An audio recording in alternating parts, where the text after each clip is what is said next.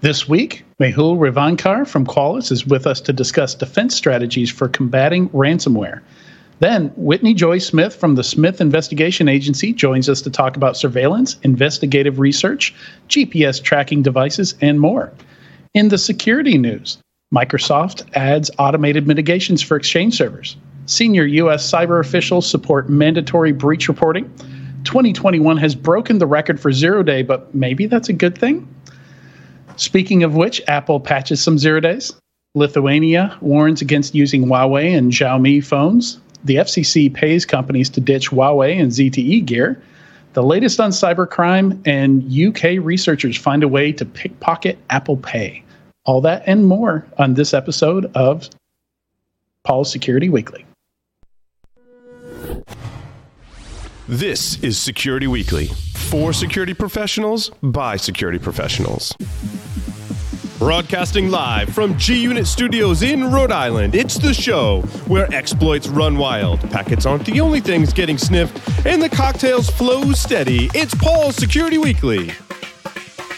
Keeping up with security issues across thousands of web assets without the right approach to web application security is a daunting task. Get ahead with web vulnerability scanning automation from NetSparker, a leader in dynamic and interactive application security testing known for its ease of use and accurate results. Detect a wide range of vulnerabilities in all legacy and modern web applications, address security bugs at scale by automating the confirmation process, automatically prioritize vulnerabilities, and assign actionable tickets to the right developers in their native workflows for rapid remediation. For more information on how to scale application security with ease, visit securityweekly.com forward slash NetSparker. Hey, welcome to the show. This is Jeff Mann, not Larry Pesce. Excited inter- to introduce not Paul Asadoorian, but a man who clearly liked to play with label makers when he was a kid, and who knows, maybe he still does. Mr. Adrian Sawaba. Did I say that right? Thank you very much. Yes. Yeah, so so my handle uh, Sawaba is the worst misspelling I've ever seen of my last name, Sanabria. Thank you for that. It, intro, it also Jeff. looks like a domain with your little sign back there. I'm like, oh, cool. Can you register your Twitter handles as domains? That'd be fun. yeah. You should be able Well- to. I think there's a TLD for that. Cool. Yeah, and and now there's uh, for cryptocurrency, there's like domain like things that you can buy also. Not not quite sure how all that works, but Mhm. they're going fast, and you got to register soon. so yes, welcome to Paul Security Weekly. This is episode 712, recorded on Thursday, September 30th, 2021. Uh, as Jeff pointed out, I'm the host today, as Paul is using his quarterly get out of hosting card this week. Uh, I think he gets one of those once a quarter. I think it's been exactly three months since I did the uh, the last one. And um, also joining us today is Mr. Tyler Robinson. Geez, we let Paul have time off even in the corporate world. I know we're kind of under new He's management. I don't know. That seems like this has his name on the show. Like I don't even know if that's an option at this point. It's Adrian Security Weekly. This week. Yeah, didn't we change it last time? Every time I did. host, we change the name of the show, and he has to change it back. Well, the problem is that we've already got an ASW, so we can't really do that. Sorry. Uh, so SSW, Sawaba's Security Weekly. so Waba's Security Weekly. There you go. SSW. And that is uh, Mr. Josh Josh Marpet joining us as well tonight. How you doing, Josh? Pleasure. Happy to be here. This is exciting. Yeah, no, it's going to be fun. Uh, we've got some uh, very uh, interesting interviews today. Definitely uh, excited about both of those, and I had a lot of fun putting together the uh, the stories for the news. Uh, so I'm looking forward to that as well. Uh, I've got some uh, some wine here with me, and uh, I'm going to try and relax as much as possible. You know, uh, hosting somebody else's show for them. Who else is hosting? Uh, He's some so subtle. announcements. Some announcements. InfoSec World 2021 is proud to announce its keynote lineup for this year's event. Hear from Robert Herjavec, plus heads of security at the NFL, TikTok, U.S. Department of Homeland Security, Stanford University, and more. Plus, Security Weekly listeners save 20% on digital pass registration. Visit securityweekly.com forward slash ISW 2021 to register now. All right. So today we are talking about defense strategies to combat sophisticated ransomware. With us today is Mehul Revankar, VP Product Management and Engineering at Qualys. Mehul knows vulnerability management and patching inside and out, having led teams at SaltStack and Tenable in the past before joining Qualys. Welcome, Mehul. Hey, thank you for uh, having me on the show. It's always exciting to be on Paul's uh, Security Weekly, or should I say Adrian's Security Weekly yeah. for this week. you, yes, you should. and, and, the funny thing is, uh, you've worked with Paul in the past. Uh, did did he did he often just not show up for work like he did today? Is that is that a common thing for Paul? He only showed up for work when we had to write the blogs, um, so he was always there. And I also worked with Jeff while I was at Tenable. Jeff was was good as well. Oh, we we get a full on uh, reunion going on here. We do. Yeah. Nice. If, if only we had Matt on the call, that would be a complete reunion. yeah, yeah, it's it's interesting. Yeah, Matt's Matt's got his own show now. I've got my own show now. I've taken over Enterprise Security Weekly, so we're we're starting to divide stuff up. And uh, gone are the days when you saw Matt and Paul on on pretty much every podcast. Got some more some more folks helping out now. Just a couple, just a couple, including the one you forgot to introduce. Jeff. Did I forget? Who, who, did I forget to? No, I, I, I, I said thank you no, to Jeff. No. I, but you didn't introduce me. We forgot Compliance Security Weekly. That's okay. I believe there is one more. Um, All I was going to say, Adrian, was it's ironic that Paul decides to take today off because my wife is out of town. So we could do the late news as late as we want to tonight because I don't have to worry about interrupting her sleep patterns. So, so, so oh. you're thinking I'm not going to go as late with the news? Is that what you're saying?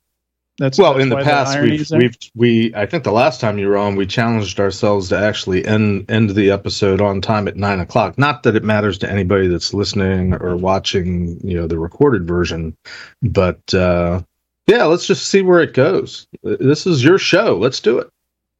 well, Jeff, if you and me get into PCI, uh, we'll we'll we'll go past nine o'clock. Very true, and we have so, a, and we have a PCI article related article tonight. That, we do, uh, and I'm excited about it. I'm, I'm glad you added that. That's that's some crazy stuff. Uh, I'm looking forward to talking about that. Uh, but for now, um, Mehul, um, so talking about we're going to talk about ransomware and I feel like um, I feel like I can't go a day without talking about ransomware. But uh, obviously, it's the thing hitting companies the hardest. Uh, you know, it's it's what companies are.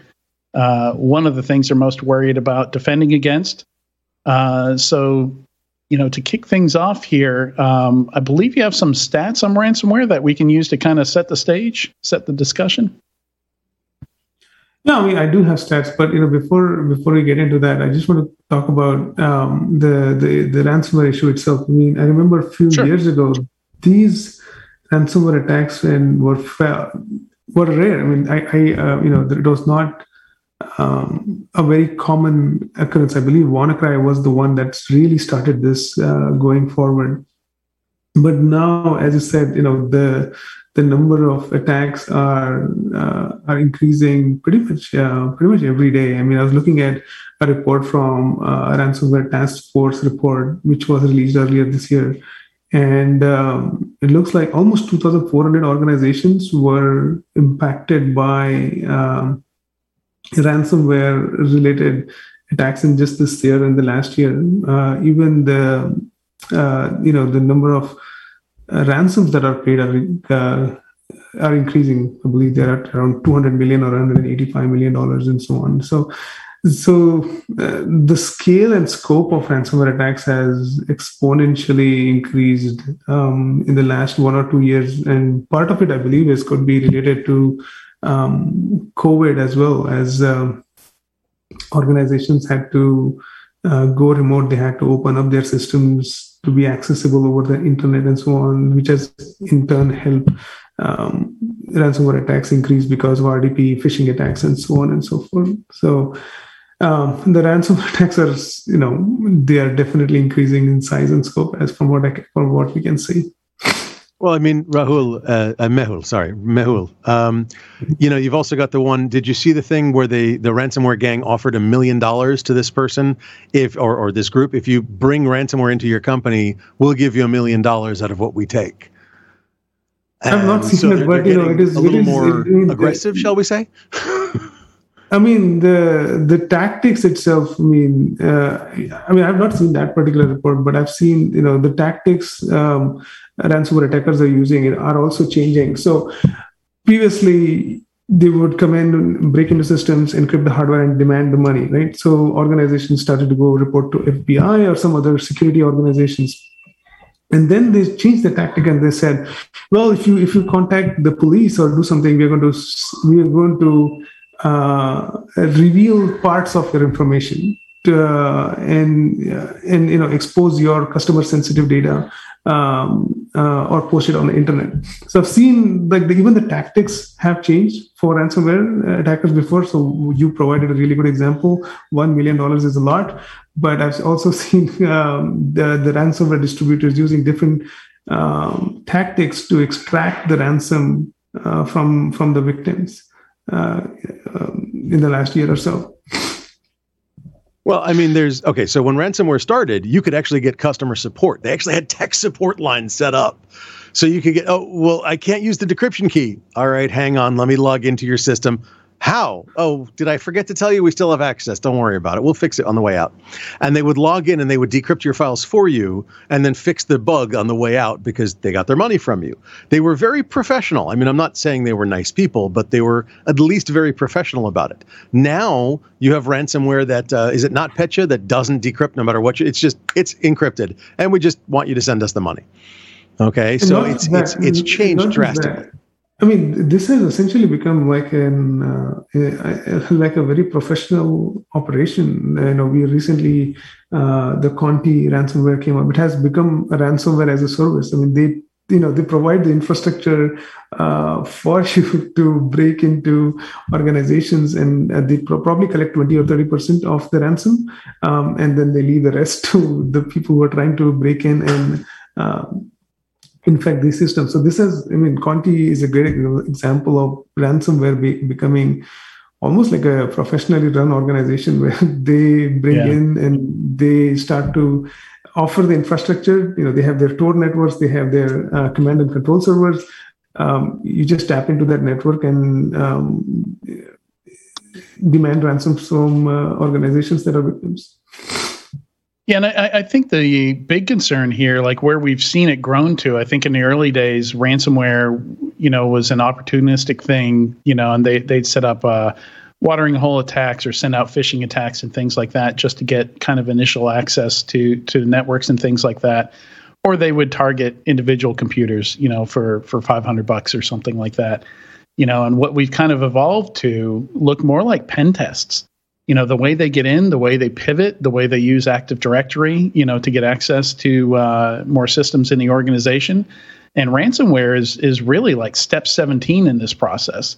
And what we're you know i want to talk a bit about today is how we can disrupt that process uh, potentially or, or prevent it from getting that far uh, you know, in, in some of the earlier steps by uh, closing up some vulnerabilities they might use or, or um, you know, shutting down some attack surface, you know, that they commonly use. Because we also have some really good data on how they do all this stuff now. You know, MITRE's published a bunch of stuff on it. You know, a lot of, uh, you know, individual security vendors have published uh, very specific details on exactly what vulnerabilities they're using, um, you know, how they're jumping from step to step, how they're getting, you know, that initial access to the network. Um, and the other interesting thing is, you know, a lot of times you think of a single crew doing all of these steps, but really even that's broken out, you know, to where somebody gets that initial access, sells that initial access to somebody else. Then they get in, they do the kind of pen test portion where they pivot around, they, you know, maybe deploy the ransomware. And, and maybe the data that they exfiltrate off the network, they don't sell, they hand to yet another party uh, to actually sure. sell that data. Yeah, and you know, you know, we, we I mean, at Qualys, we've been looking at this uh, this aspect of how do how how how can organizations limit their exposure uh, to ransomware attacks. And to understand this better, one thing organizations need to realize is, you know, they're not using a lot of sophisticated techniques.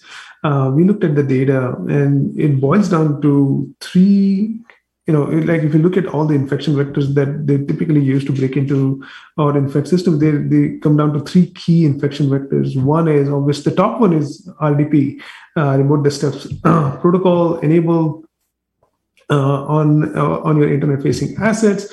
And you know, you you made a brief reference to it. If they cannot break into RDP, they can actually buy access to RDP. Uh, I was looking at some numbers, and you can buy access to RDP systems for like three dollars a pop Right. So if uh, if uh, they're not able to break into your RDP systems, they can buy credentials for RDP systems. So that's like a number number one uh, infection vector to break in. The second thing that we see consistently is uh, phishing attacks. Uh, send this, you know, they usually send out a very innocuous looking email. Click on it, boom, you're done. Like you know, you know leverage client side vulnerabilities in browsers.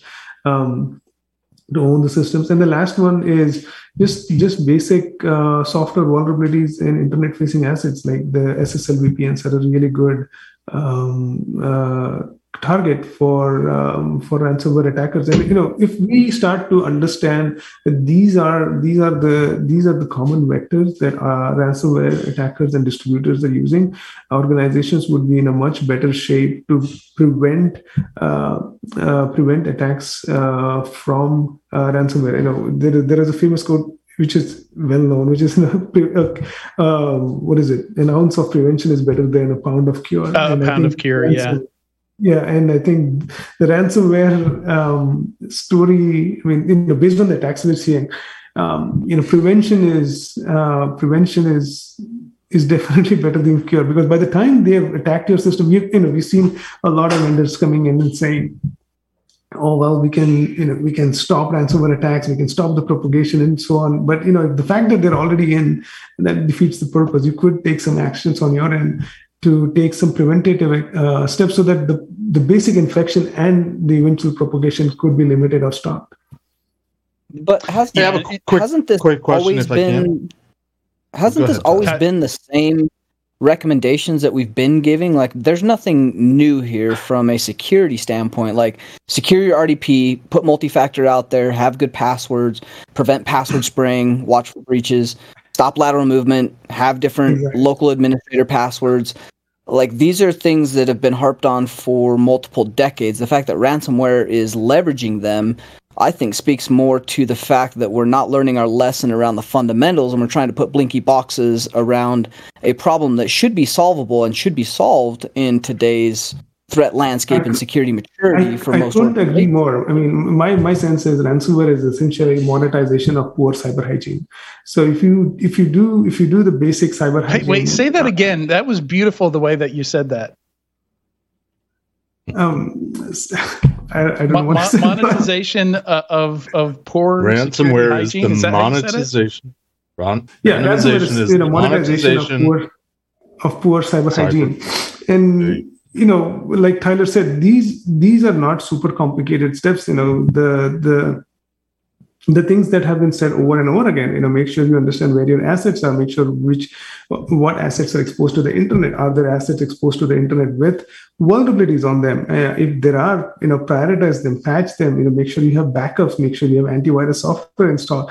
And none of this is like rocket science. If you do cyber if you follow the basic steps of cyber hygiene really well um, uh, i'm not I, I don't want to say that you can stop ransomware attacks, but it can at least prevent the rapid spread of ransomware attacks once it gets in. If you have the basic security controls in place, for example, if you have RDP configured securely, if you have your macros disabled, or you have least privilege on your accounts, and so on, it definitely helps uh, reduce the spread of ransomware um, attacks. So, if I can yeah, jump in with my question, yeah, go ahead, Jeff. Um, I wanted to go back, Adrian, to I'm sorry, Mehul, when you were uh, you know sort of describing the the three or four different vectors that you see.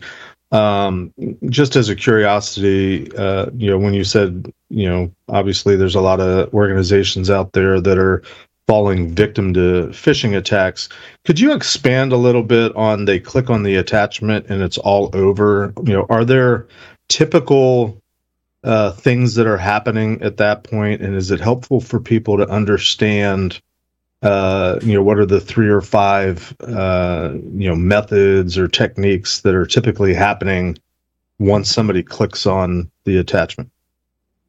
Yeah, so what I, what I've seen is uh, a, a, very innocuous email will come in, and will, you know, and and you click on it, it installs some kind of a remote access tool, and once it's you know, and th- that usually ends up exploiting a very well-known vulnerability. So they comes in, installs a remote access tool, and then once it's installed, it looks for systems around uh, that system. If uh, if there are vulnerable systems, they, I mean, um, uh, you know, one common malware is ClickBot, and ClickBot uses uh, the Eternal Blue and Proxylog, uh, not Proxylog, on the Eternal Blue vulnerabilities uh, to propagate itself within the network. So these are very common, uh, you know, uh, next steps that happen as soon as you click in, the remote access tool is installed.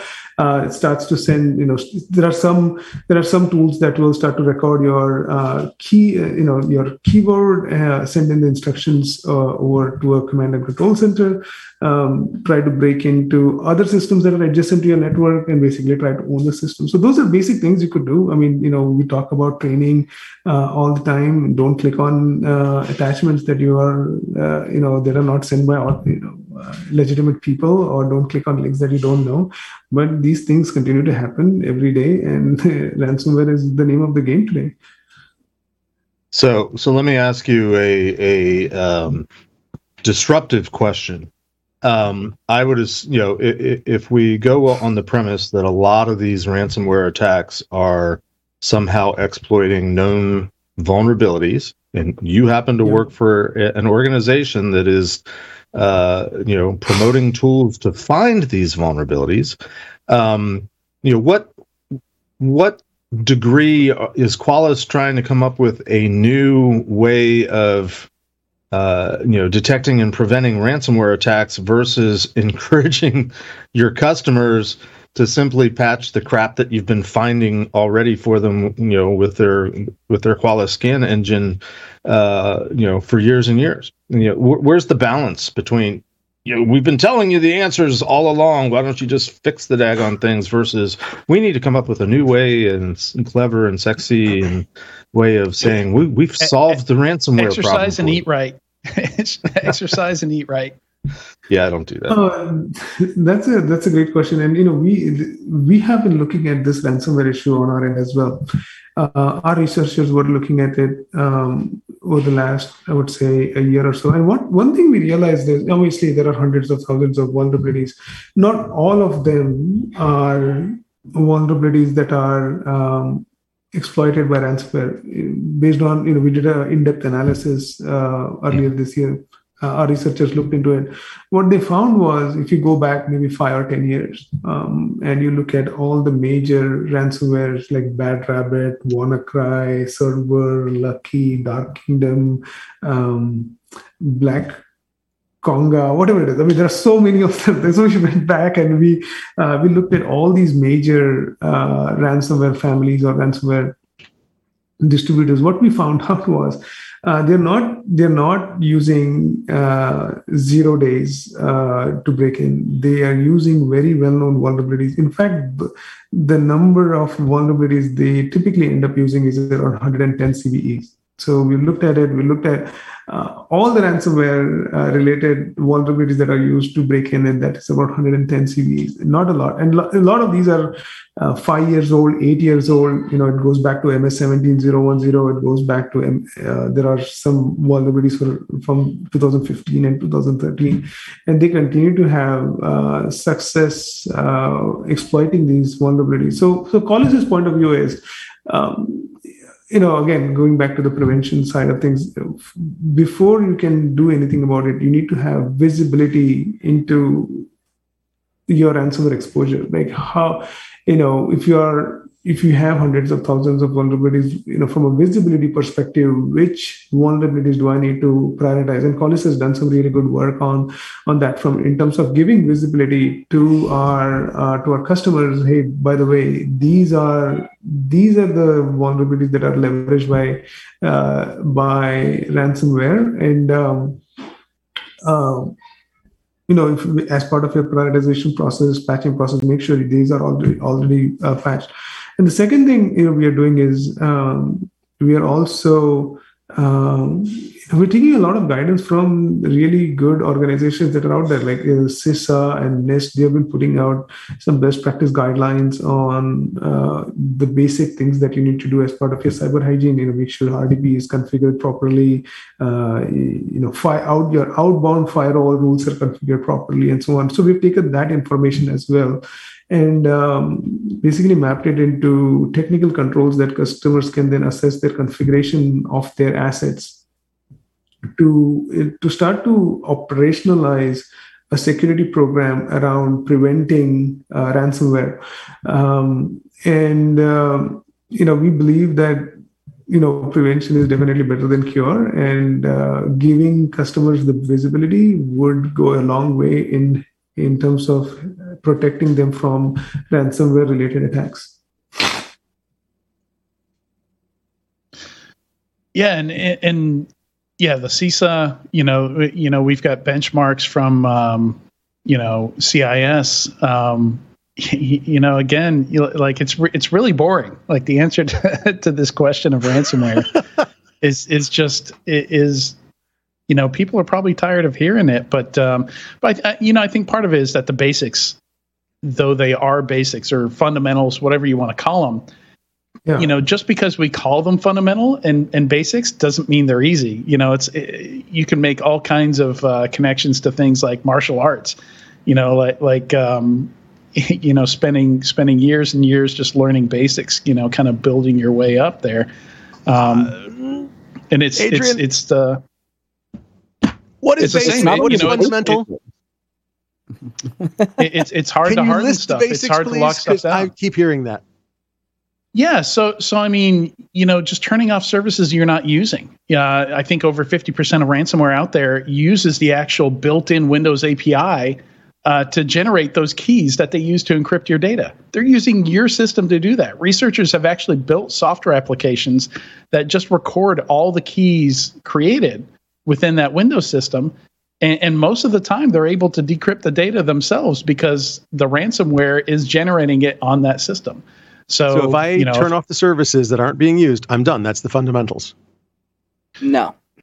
no, no, of course not. No, that's why we're talking about CISA, uh, you know, and, and CIS benchmarks. Like if you've read through the CIS benchmark for Windows, you know that that's that's a long painful process to go through there and choose pick and choose what you're going to use what you're not going to use. If, if you follow the cis benchmarks 100% you have a non-working system you know? So it, it's that's the hard part is figuring out you know okay what can we turn off? What what can't we? You know oh something broke. You know it's just a constant process of of tweaking things and and reducing that attack surface the, and that's one thing we have seen as well. There is no shortage. There is no shortage of um, best practice guides. There is no shortage of PDF guides on how to protect yourself from ransomware. It, I think the thing that is lacking is okay, what does this mean to me? Which specific control do I need to apply? What is the thing I need to do on my system? I'm already logged into what, what is this thing that I need to disable? Uh, I think there is there is an opportunity for vendors to come in and basically translate that into something that is much more technical, that so that organizations can take steps around it rather than you know maintain backups and you know do training and, and you know disable or you know harden your RDP and so on. Um, that is one area I think um, security vendors need to do a better job in making this more actionable, so that uh, customers and organizations don't have to deal with hundreds of. But what you're what you're implying, Mehul, is that is that uh, you know I forget your exact phrasing. You know, basic cybersecurity hygiene isn't fun, isn't sexy, is boring, uh, and nobody likes to do it. Is that the main reason why companies don't do it? No, I I don't know why they don't do it. I, I was looking at some of the numbers, like you know, Qualys has. Uh, we've been looking at some of the numbers in terms of uh, just the patch cadence, um, and uh, the average time to patch vulnerabilities is 194 days based on the research that we've done. And i i'm like which in which world is this acceptable? Like in which world yeah. is 194 days to patch a vulnerability acceptable? And that's the that's the average. So there are there are situations where it is way higher uh, than 194 days. Um, so i don't know. I don't know why organizations are not uh, uh patching more frequently or doing the this basic steps of cyber hygiene, taking them more seriously. Uh, part of the problem could be the tools are not uh, conducive to do that. Uh, there are some uh, certain aspects that could be automated and should be automated, um, but maybe the tools are just not there yet, and uh, that's uh, that's a gap that security vendors need to fill. Uh, I think the one so I, I, have an I have an idea for for you and your your uh, product marketing team at Qualys.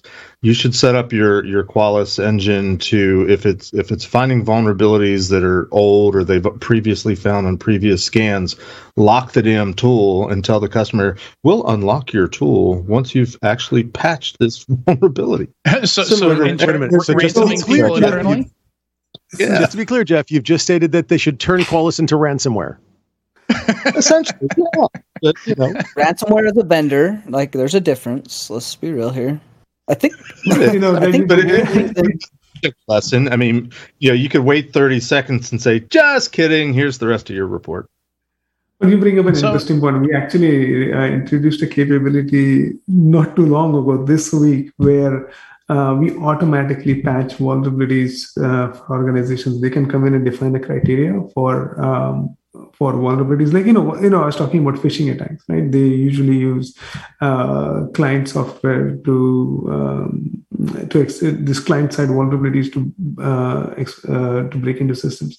Um, you know you don't need a ServiceNow ticket to patch a Firefox vulnerability or a Google Chrome vulnerability. These are things that can be easily patched with uh, without any interaction with the IT teams. You know, patching is in, in some ways patching is difficult because you need to get the right approvals, you need to have the change management right. in place, and so on and so forth. Change but there are certain control. applications that could be just go ahead and patch it. I mean, you don't have to wait for um, you don't have to wait for uh, approvals and whatnot. So you know, we that's so that's, so we don't actually lock the systems, but we do go ahead and patch the systems uh, if you define the right criteria. So in fact, like you, you could in Qualys, you could now say you know ransomware patch any vulnerability that is related to ransomware and boom just go and patch it for you um, in the next uh, patch cycle and, and Mehul, you you make a good point there. You know that I want to expand on a little bit. You know, talking to organizations, you know that I think are a little bit um, forward thinking here, or at least trying new things.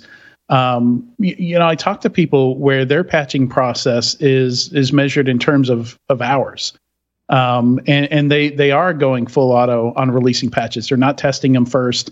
Um, they're automating it as much as possible because to them, you know, they they'd rather deal with a patch breaking something, you know, than not patching something and, and having a cyber incident. Uh, so, you know, we we are seeing people doing that. You know, that that are saying, you know, let's flip this risk. You know, instead of waiting for a missing patch or a vulnerability to show up on a scan report we see organizations that don't really use vulnerability scanning at all, you know, maybe once a quarter to catch stuff that falls through the cracks because they've redone their patching process to where it's as automated as possible, uh, you know, across the board. That's a very yeah, definitely agree on the on the uh, you know, but there is always going to be some systems that require some kind of change control. You know, the servers, the databases, you know, the networking devices, and so on. So I, I believe those would continue to have some kind of handholding that will be required. But there is a large body sure. of applications that should not that should not require a scan report to tell you these are the vulnerabilities you need to patch. I mean, you just set them on auto update or, uh, you know, like in, in our case, you know, set it to zero touch patching and we'll go and patch it for you. And uh, before yeah. the security guys come knocking, you know, the IT guys are ahead of the security guys fixing things left and right.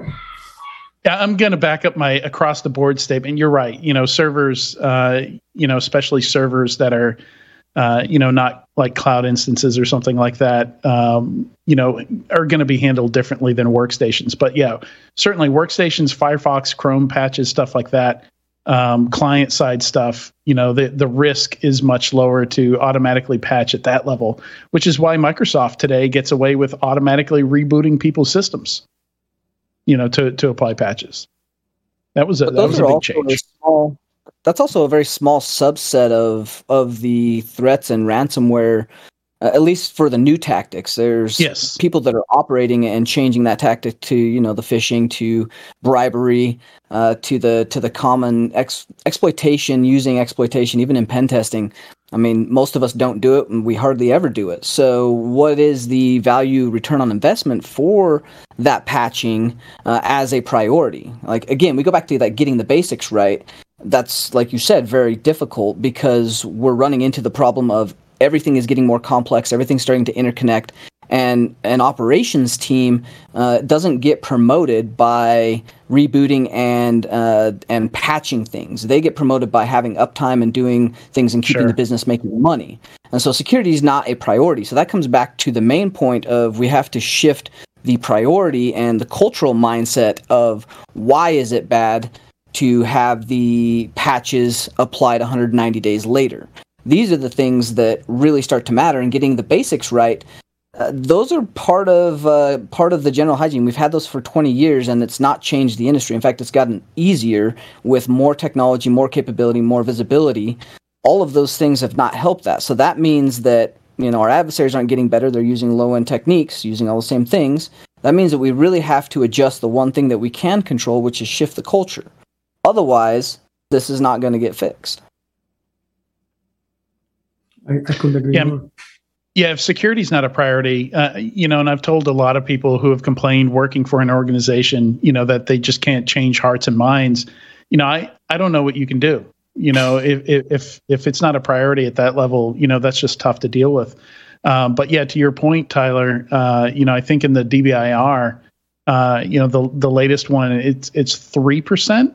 Uh, you know, in in the database of all the stuff they get in where, where they see exploits being used at all 3% of, of breaches.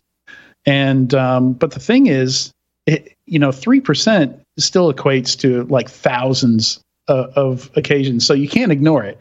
You still have to patch. You know if there's low hanging fruit there you know if you have rdp hanging out with a vulnerability on it they'll use it you know they have automated scripts running that will just automatically exploit it and and get that foothold in, in the door or or use cred stuffing or you know uh, all these different techniques that are just low hanging fruit.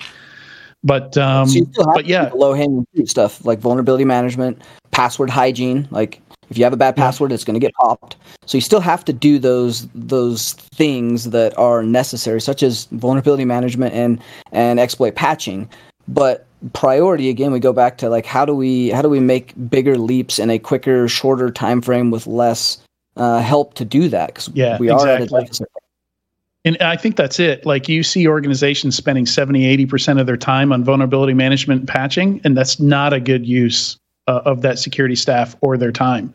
You know, I, th- I think that needs to be you know, the amount of time they're spending each week uh, on it. They they shouldn't have multiple meetings a week on it. They shouldn't be managing spreadsheets and things like that.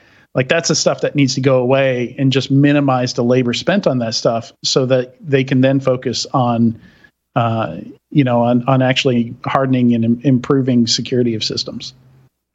What is this improving security you speak of? Come on. We're not here to improve security. We're here to yell, name, shame, be nasty to people. That's what we're here for, man or yeah, we could help people too, something like that, whatever. No, I mean You're that's right, where pen testing got a bad name, right? Like that's initially yeah. the problem with red teaming, with pen testing, with all the offensive space here. We've not spent enough time empathizing, sympathizing, looking at business risk, identifying and helping. We've put our ego in front of all that and done cool, sexy shit for for a while. That yeah, used to make a difference, but uh, one, we've lost our edge. Two, we've gotten to the point where we're doing uh, stuff because of our ego and we want to prove the latest, coolest, stealthiest thing. That's not helping any customers. That's not proving I've business literally. That's not I've literally seen pen testers extend uh, an assessment just to get an exploit working. just because oh, no, they, no. they felt I, like I, with I, another four or eight hours they could get that exploit working. Zero value to, to to the customer, you know, but it was just important to them. Well, come on. Uh, okay, I'm I'm going to back you up just a step because let's be clear here. For how many years, if you didn't get in, you weren't finishing the pen test. You were failing as a pen tester. And now it's in the last but few mostly years, it's in your much mind, more healthy. Josh. What's that? Mostly in your mind. I mean, if you followed a methodology and the company no, no, no, no, target no, no, no, no, no, was actually fairly decent. No, there's a I lot see. of companies that for many years, if you didn't get in, you were a failure. I call those pen tests puppy mills then. Like the maturity well, of the offensive space has grown so much and our ego has had to step down so that we can actually help bring big customers and do big things in a security maturity model. There's no room for that and those companies stand out very very clearly right? Like we have no, to adapt I, to this where we're providing value. Tyler i'm not i'm not arguing with you. I agree with you. You're oh, absolutely oh, no, correct I, I know you are but my point is and and and to be honest any pen tester that feels that if they don't get in they're failing no offense but grow up a little bit. Because realistically, there's times when we need to tell our customers, hey, you're doing a really good job. I'm very impressed. Let me show you the parts where I think you're the weakest. Let me show you the parts where I think you're the, the strongest. But I'm very impressed with how strong your security is and how things are going. It, it, it is time to understand that our job is not to break in and, and you know, strut in, you know, I broke in, I'm domain admin now, drop the mic and walk out. You know, our part is to work with them to make sure that they understand where they're doing really well, where maybe they can improve things that you think, hey, you know, th- this could be better, and blah blah blah, and, and then it's time to be part of the defense as well as representing the offensive actors. Well, that requires us to keep our edge and make sure we got that mindset set up properly and reframing the, the problem, right? If in a pen test, if if you guys give me full carte blanche to go do whatever I want, I'm always going to get in. I'm going to get in phishing. I'm going to get in physically. Like I don't care how good your security is. Like enough time and money, I will get in. So really reframing that. So what's the value, the return on investment? How are we going to help the company and the business and adjust this so that we're making security progress in a meaningful manner with the time and budget that we have to operate in, which is usually very small. So that is kind of the shift in mindset where they always get in. Like that's just time, money, and resource. Like we'll do that, but that's not useful. And I think we've gotten past that. And you're you're right on. We have to change that for the customer and reframe that for the executives and get everybody on the same communication page so that they understand what makes a difference against ransomware. Things like uh, the reports and, and information out there is there's plethoras of information on how to do this we're having to show the business uh, return on investment and the places to prioritize because there's not enough time, money, or people to do this in a short amount of time to get these companies up to snuff. It's not a not a matter of information or or even companies to come and do the the adversary side. It's the problem of how do we get this done quickly in a meaningful manner. Well, yeah, so I was actually I was a guest on Paul's Security Weekly a couple years ago, and and the point I was making back then was that you know, I was finding that people didn't necessarily need somebody to come in and do a pen test to prove. I mean, in some cases, you, you did need that light bulb moment for somebody to say, okay, yeah, I, I admit there's a problem because you were able to do some stuff. But in most cases, they knew stuff was wrong. That's not the help that they needed. Uh, what they needed, what they couldn't figure out was how to fix it. You know, given the resources that they have, the skills and the people they have um, you know how to how to fix that at, at, a root level at a fundamental level. You know so again well, like every breach that we you know that that i take a look at um, it's not a lack of technical controls uh, that kills them in that breach. It, it's bad process in, in, in most cases. So oh man i could kiss to you. dovetail to dovetail what you were saying adrian you're, you're sort of in the same uh, train of thought that I was having to you know to take this back to Mehul and Qualys, who's representing, uh, and in no way, shape, or form, I'm picking on Qualys, but uh, you know, as a as a tool that's very often considered by many of my clients to be, in my mind, in the category of one of those blinky light boxes that you know this is something that you got to have, got to use.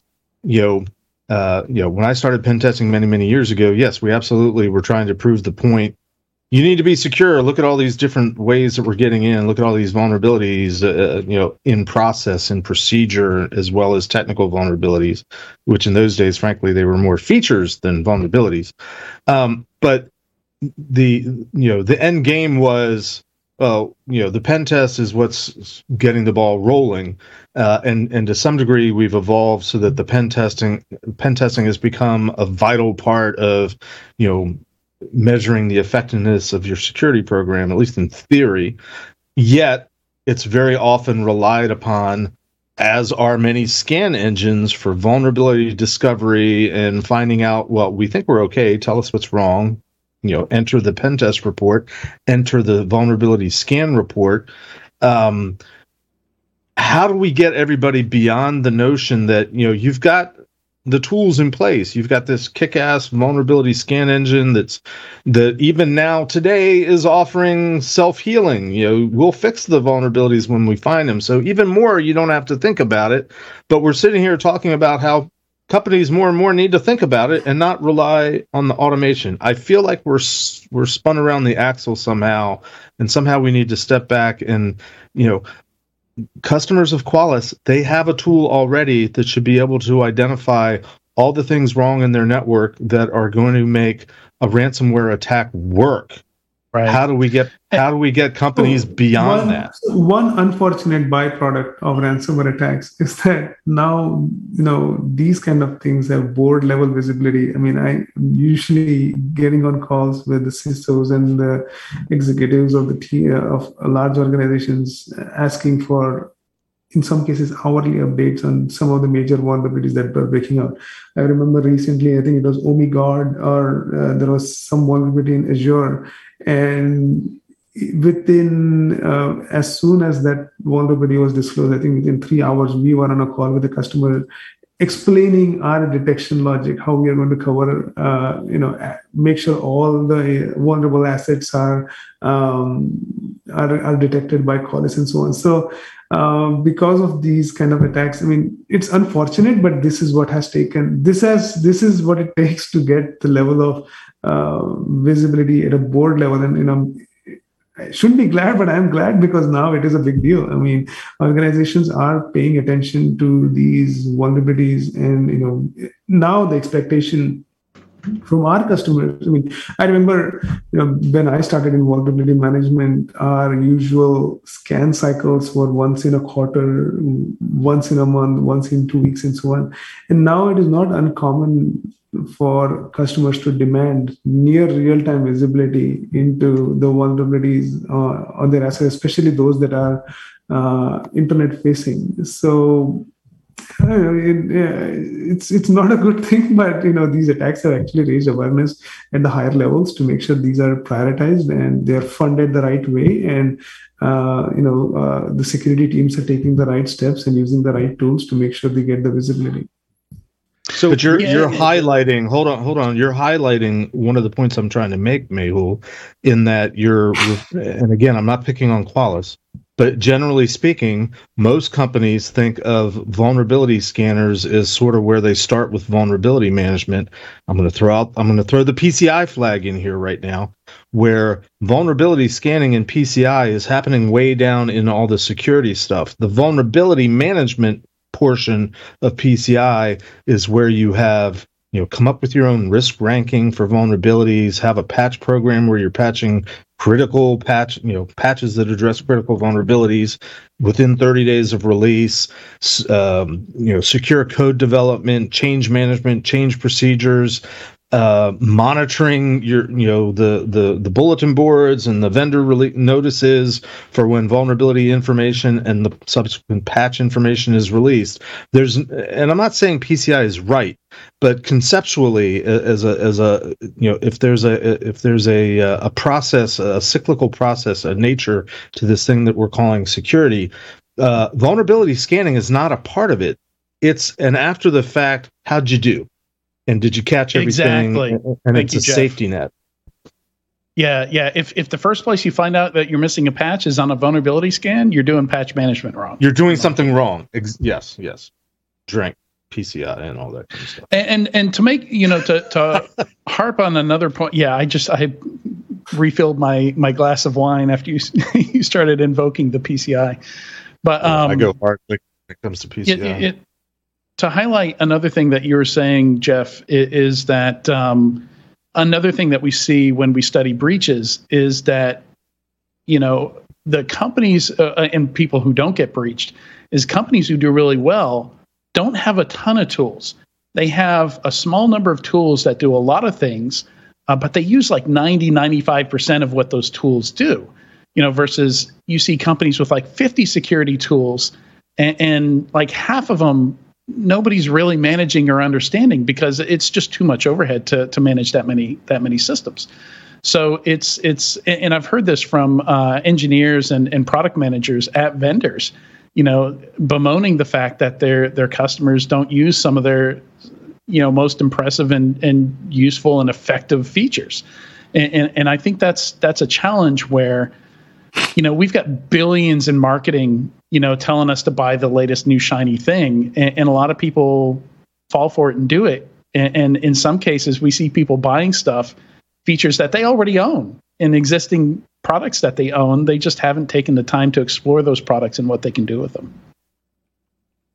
And to add to that, I believe that vendors, uh, especially of things like EDR products, are very, very good at finding, detecting, uh, stopping uh, offensive tools that were designed for pen tests. A lot of the capabilities are built around uh, the tech, the detection of pen test tools or open source offensive tools, call it what you will, there's a lot less capability. If you look at a lot of the ransomware and the phishing kits, the Angler kits, uh, any of the ransomware groups, out of the box, they're using cryptors, they're using packers, they're able to bypass all the EDR uh, when it when it's pretty hard to do that with most of the pen test tools. So does that mean that we're spending so much time and vendors are focusing so much on uh, showing that they're doing good security and able to stop uh, adversary simulation by catching pen tests, or are we actually focusing on catching the bad guys? Like, there's a problem here. There's a there's a discrepancy in the gap.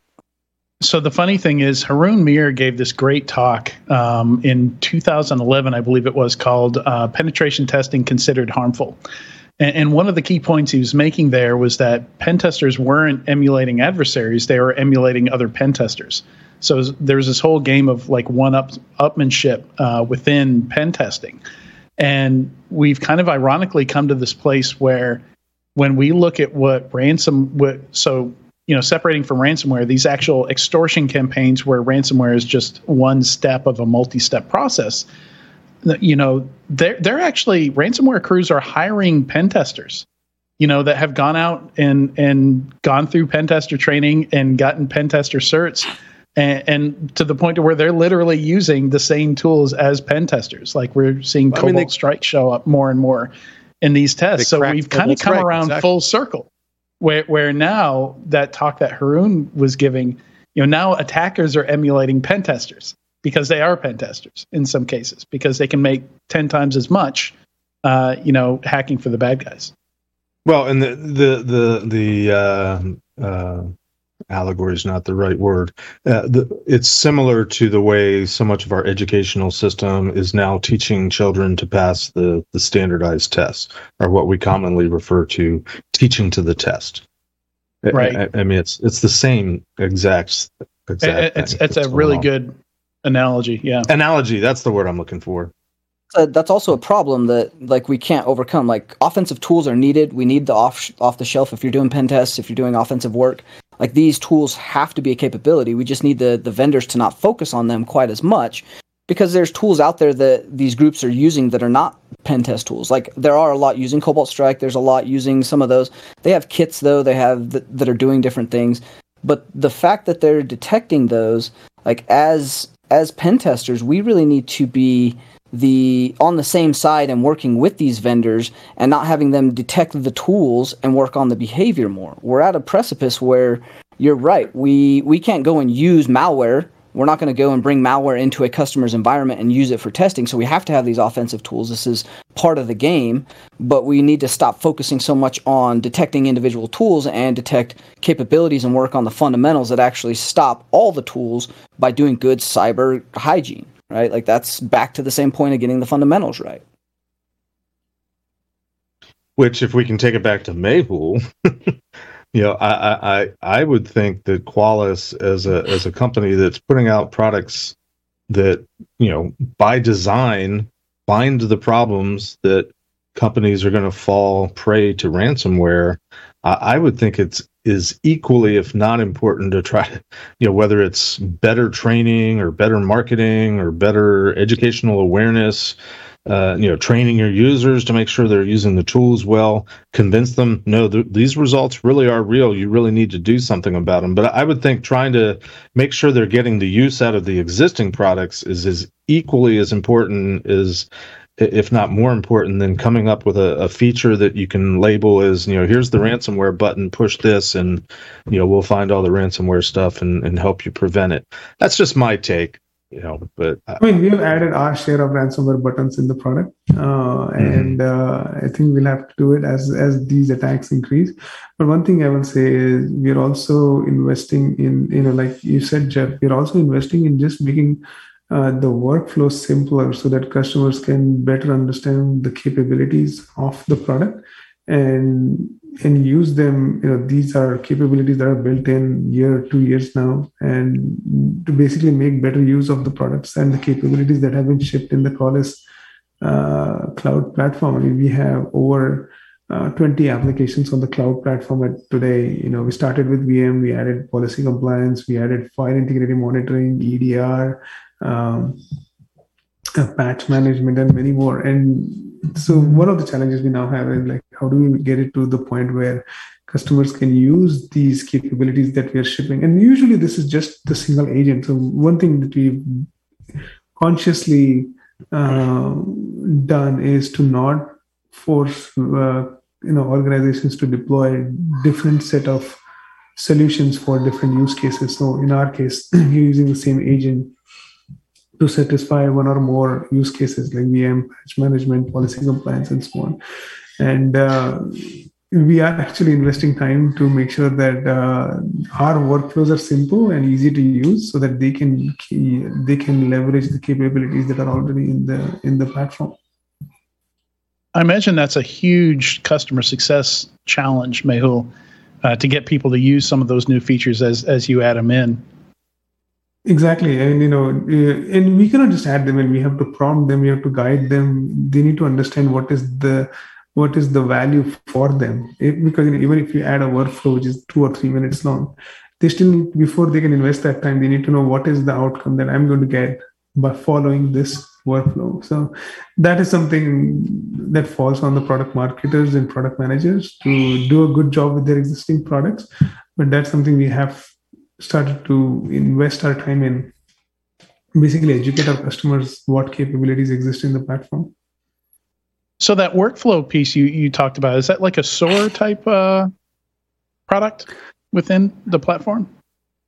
So that is a bit far further out. This is just using our existing product, like you know, basic help guides on um, oh. how to use the product. You know, giving prompt okay now you know you, now that you've created a policy now click here and now you can you know select these options and this is how you prioritize this is how you run a scan and so on. So that is all baked into the product. Historically these kind of things have been um, put in a documentation or a pdf uh, file um, for customers to look at. But i think more and more now vendors are realizing we should be front and center in terms of uh, when the customer is using the product.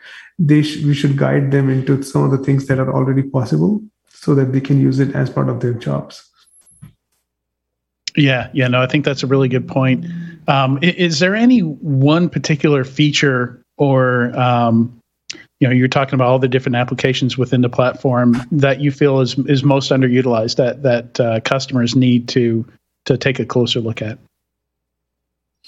I think, I mean, the prioritization is definitely something uh, customers need to take a better look at. I mean, we continue to invest a lot of time in helping customers prioritize the right set of vulnerabilities. I mean, you know, we are talking about ransomware uh, today. A few years ago, it was malware. Before that, it was exploit kits. Before that, it was you know, um, you know, exploits in the wild and exploit DB exploits and so on. So those things keep changing, and as the as the trends change, we also obviously adapt our product to uh, account for the industry changes.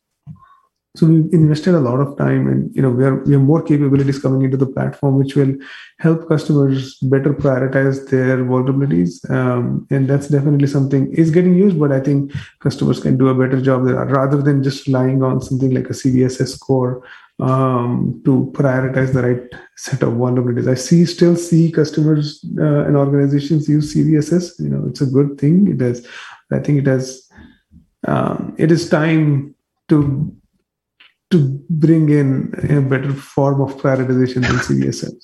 Uh, what I heard is CVSS is dead. I, I think that's what you said, right? CVSS has the people have said CVSS is dead for years now, and you know everyone they're worth their salt continues to it, say it, CVSS is dead. It's, it's part of that prioritization algorithm, right? Like it's part of it. It is, and so well, yeah, it is part of it. It is not the prioritization. The way we look at it is uh, it is a component of prioritization. It is not the entire prioritization. You know. in a simpler way is you know my view is CVSS is a uh, you know, is a representation of the technical risk of the vulnerability, not necessarily uh, the criticality of that vulnerability to your organization. Right? so CVSS needs to be factored in as part of your prioritization, but that doesn't need to be the is it it isn't the holy grail people think it is. It is not the only thing right. you do for prioritization. You know, Mehul, uh, version version three came out when I when you and I I think we're both still at Tenable, and I actually think version three of CVSS attempts to to take all the other things that we're talking about into account. I, I think the problem at the problem is you can't let a third bo- third party arbitrarily you know set the scores and values for you because that's something that's it's personal. It's it's it's unique for you, every you, you got to use the temporal and environmental, right? Right. Eh, eh, you know, so in, in, that light, I don't think CVSS is dead. I think it's in, eh, perhaps it's a little bit over over complicated, over intellectualized, but as a framework for telling an organization here's the kind of things you should be thinking about in terms of prioritization that you know really are things that you need to decide. Don't let a tool tell you. Um, you know again a pci plug. Pci introduced this idea of prioritization back in in 2010 um, with uh, 1910 it was either 2000 2010 or 2013 it was either the i get my you know pci was first uh, on 10. this thing yeah I think wrong but i think i think it was 10 with version 2 where they they introduced the idea of come up with your own risk ranking yes and base yeah, and base all your it. actions I was still off QSA of that. then yeah yeah. Yep. So this is not a new idea. It took it took the vendors a while to catch on, and, and it certainly took my clients a, a while to catch on to no, th- don't just use the CVSS score that's being published by right. whatever scan engine you're using. Actually, take a look at what it is and and how it's exploitable, and you know, is an internet based attack really something you need to worry about if you're looking at a system that's 17 layers deep in your network? Exactly. Context Not, is important. Notwithstanding what Tyler can do you do to you to get there. But you know, you yeah. know what I'm saying. And one of the challenges with CVSS version 3 is um, not all, I mean, it is obviously included in the recent vulnerabilities, I would say three or four years ago that have been published. But if you go back to older vulnerabilities, you know, pre, I guess, to 2015 or 2016, the CVSS 3 score doesn't exist. So there are still a lot, there is still a large number of vulnerabilities that don't have a CVSS uh, 3 score. The other challenge I hmm. have, and and you know, I'm pretty sure every other vendor runs into this as well. Like you know, I know I remember in, in my days at Tenable, we used to spend I don't know hours debating on how to rank and score a CVSS. You know, you know which factors are included and so on. But then eventually NIST would come out, and as part of the NVD database, it would have its own CVSS um, score, and then there would be always disputes with customer. And well, NIST is saying this is a 7.5. Why are you saying it's a 5.0? Um, so I think the West vendors have essentially given up and now say, you know, we'll go with whatever NVD has to say about the CVSS. Um, it's just too much back and forth in terms of agreeing and disagreeing on the CVSS scores. All right. So focus on uh, on vulnerability prioritization. Yeah, and, and, and it's there, um, and it's uh, and and you should use it. Mehul, thank you for joining us on on Paul's Security Weekly today. Hey, thank you for having me. It was a pleasure being here with all of you. Thank you. Good to see you again, Mehul, as always. Same here. Bye. Make sure you visit securityweekly.com forward slash Qualys to learn more, and you can sign up for a free trial there. Pretty easy to sign up for. I've actually done it recently as we are testing Qualys in our labs right now. Stay tuned. When we come back, we're going to talk with private investigator Whitney Smith of the Smith Investigation Agency.